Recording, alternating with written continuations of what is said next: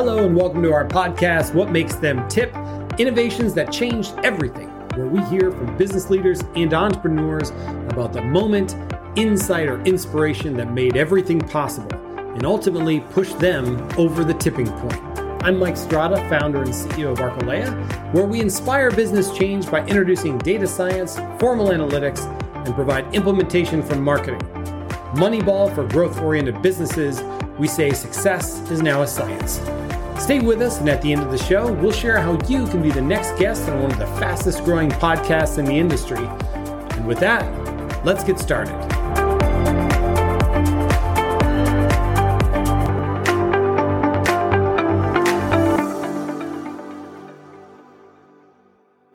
Hey, everybody. Welcome back to another episode of What Makes Them Tip, Entrepreneurial Innovations That Changed Everything. I'm your host, Timmy Bauer, and my guest today is Matt Peck. He is a co-founder of SHP Financial. Matt, welcome to the show. Timmy, it's a pleasure to be here, bud. Yeah, it's awesome to talk to you. Let's get started, Matt, with just, I want to hear about your journey into entrepreneurship before I start asking you questions, specific questions about your company. Yeah, no, it was an old history and English major that was just looking for a job coming out of college and sort of fell into the insurance industry altogether. But what really kind of, you know, what drove or what was a spirit from day one, which is, you know, clearly part of the whole entrepreneurial mindset, was just wanting to be independent, you know, wanting to be able to sort of, you know, my pay was directly attached to my work. You know, I work harder, I get paid more, you know? Yeah. So that really is what started it way back when, and certainly it's grown. When did you know, did you always know that you wanted to be financially independent like that? Or was that something that happened after graduation? No, I think it was always there. It was always sort of somewhat sort of bucking against your standard, just find a nice, safe job and, you know, go be an accountant, you know. So then why study English and history, just out of curiosity? Well, I'm definitely a big history. And by the way, I was also an English major, so that's not a knock.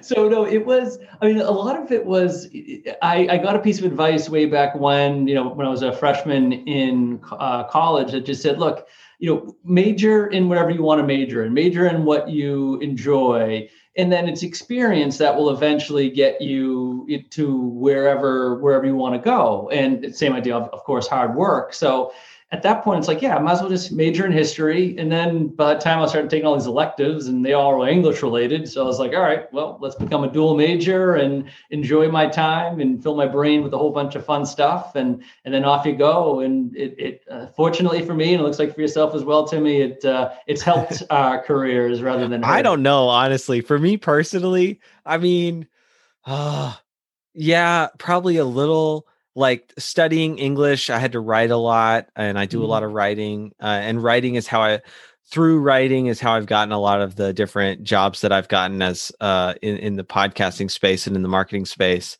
But besides that, I don't know how much my degree really helped. Well, it's true. I think everything is connecting. I mean, even in, I think no matter what business that you're in, to a certain extent, it's about connecting. And I always say that especially when it comes to sales, you know, because the insurance business led to securities and whatnot. But, you know, it's the old adage of you're selling yourself, right? And so what's the best way of selling yourself or having someone buy you is, you know, connect with them.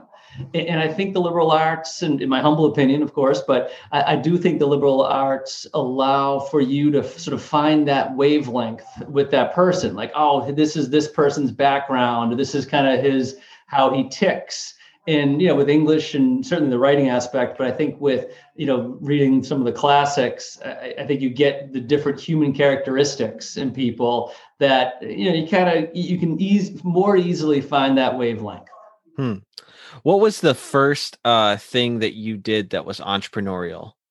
So after joining the insurance company, because you mentioned at the beginning, I was co-founder. So part of what sort of the tipping point was here was that, in sort of the first, to answer the question, was that I was lucky enough to meet my two other co-founders as well. And we were all kind of out of college and were, starting out with this large insurance company. And, it only took about, 2 years before we just all decided as sort of young 22-year-olds to say, hey, we can do this, but let's do it ourselves. So let's be independent. Because, for one thing, we saw all the margins that were going. We're like, okay, by the time the money sort of gets down to us, all these other people have to get paid. And if we cut out all those middlemen along the way, we'll probably be okay. And that was the sort of the brick one in the foundation. Yeah. What was that like? And what was hard about it that surprised you that it was hard? Oh, The blessing and the curse, Timmy, of my career is that it's always been sort of like this clash of egos, because all of us were kind of go-getters, entrepreneurs, independent-minded, and we all thought we knew what was best for the company, for the early stages of the company. And it was balancing egos, checking egos, which I think is hard at times for all of us. And then, sometimes you're in the minority. Sometimes you're like, all right, I'm going to get railroaded here, and hopefully they know what they're doing. Other times you're kind of leading the charge, and people are following you, or people are getting into line. And then you hope that something that you believe so strongly in, even though you didn't probably have all the information, you just hope that those decisions that you made way back when, were the right ones. So that's what I would say was sort of the harder parts at the beginning for my own circumstances. Yeah. Tell me what's interesting or innovative about what your company does or how your company does it. I think the most innovative thing that we did was to make it more about the process than the product. Okay. We were in the financial services business, especially even way back when it was insurance.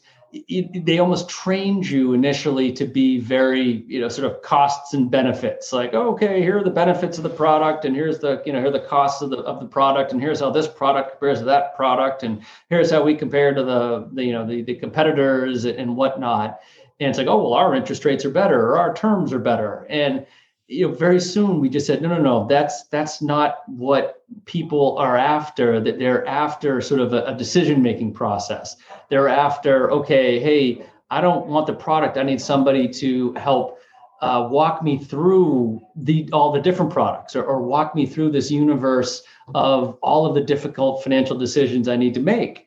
And so we evolved into providing guidance on things like Social Security, providing guidance on tax planning and partnering with CPAs, providing guidance on legal issues by partnering with attorneys, and certainly securities, stocks, bonds, mutual funds, and things like that. And so we sold the plan. We didn't sell a mutual fund or an annuity or anything like that. We sold the plan, and we sold the process of making well-informed decisions. Yeah. When did the company start? What year? So officially 2003, although wow. I refer to the first 7 to 10 years as sort of like the knucklehead stage, where we were all in our mid-20s, and we were just happy enough to put to cover the bar tab, at that point. But then marriages, kids, reality, and maturity all combined to really revving it up around the 2010 mark. Around 2010 is really when we began to take off. And one thing, but the kind of like the tipping point for us at least, yeah, or for me at least. And again, this might be specific to my career only in the sense that I worked with two other co-founders, was realizing that I wasn't the only badass in the room, if that makes sense. Yeah. Because at first you're like, oh, I don't know if it's all alpha dog or alpha male. It's like, I'm the tough guy, blah, blah, blah. Who are these schmucks, right? And then you realize like, whoa, this guy's really, really good. And it's like, imagine what two badasses can do together.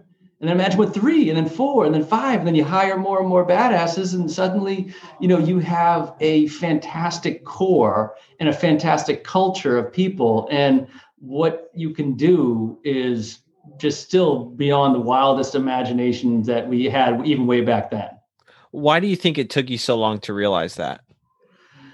And was there a moment that was there like a big moment in your life or in your business that really like nailed it, drove it in for you?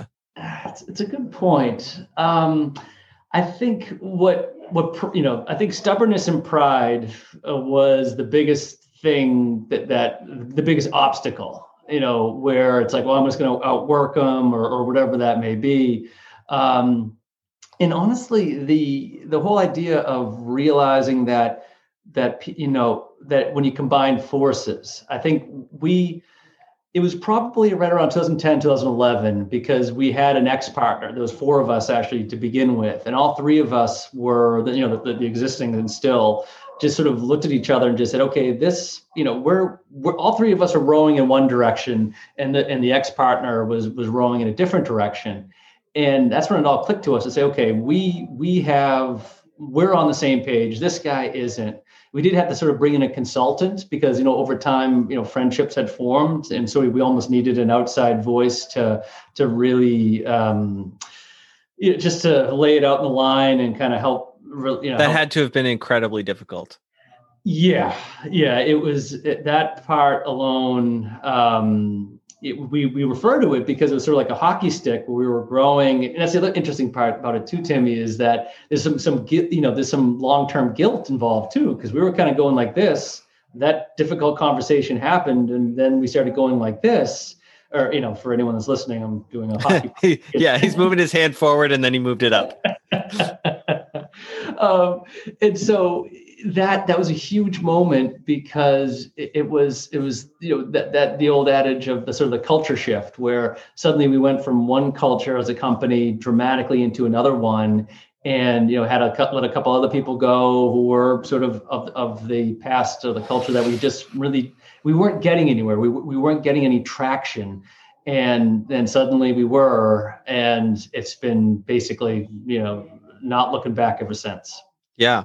What's a problem that you're still wrestling with, or a problem that you've started wrestling with, or something that you're hoping to get to a tipping point of success on now? So currently it's sort of passing the torch on to the next generation. And point being is that, you know, at the heart of it, as I was saying, it's still sales. Like we're still, you know, even though we're selling the process and the planning, and that's obviously been very, very powerful for both the client and for the company and our revenue, we were still, the 3 co-founders were still doing a majority of the sales. And so we just said, okay, we have a big enough book. We have to hire some other sales, you know, people to help us. And we did, and they were fine. But now it's like, okay, well, we want to take less and less. But will we be taking steps back here by us no longer taking appointments, by us no longer taking clients? And what's going to happen, because we have, you know, mouths to feed and staff and team that rely on us. And so that's the transition that we're currently in, and it's sort of happening gradually. I'm not sure if that's supposed to happen that way. Maybe there's faster and smarter ways of doing it, but that's the biggest thing we're struggling with right now. Awesome. Well, Matt, thanks for being on this podcast. How can listeners connect with you? So a couple different ways. Certainly our website is, you know, www or SHP Financial, and not to you know, one podcast talking about other podcasts, but we do have our own, the SHP Retirement Roadmap Radio Show. So we're also out there and in the pod universe or whatever it may be called. So whether it's online or certainly follow us on any where you get your podcasts. And you can. What's the main content of your show? So just good, solid financial planning. Like for example, like, okay, how to develop an income plan. Like, okay, what's the first steps you do? How to develop an investment plan. You know, the first steps that you take. Tax planning, things like Roth conversions and whatnot. So just good fundamental financial planning that anybody, I mean, Timmy, you, your parents, whoever it is, it's good information to have because Some of the stuff we do is rocket science and wicked complicated, but a majority of the stuff that we do is just fundamental things that really anyone can put into their lives and improve their lives. Wicked complicated. There's the Boston coming out. Doesn't go away. Matt, thanks. I really appreciate you being on this podcast. Anytime, Timmy. Thank you for listening to our show, What Makes Them Tip? Innovations that changed everything. If you're an entrepreneurial leader and you'd like to share the inspiration that changed everything in your business or venture, please visit arcalea.com/guest. And a small request, if you've liked this interview, please help us out by sharing this episode with a friend or on social with the hashtag Arcalea. You can also help us out right now by providing a review in your podcast player, and a thumbs up or rating review would help a ton. We promise to read every word, and it helps us improve a little bit each day. And while you're at it, please also subscribe, because every week you're going to be inspired and learn from other leaders in bite-sized increments. Again, my name is Mike Strada. Let's connect either on social or stay up to date on all things business at arcalea.com. Thanks again for listening, and thank you for being part of the over 99% of America's firms that make up the entrepreneurial community. Until next time.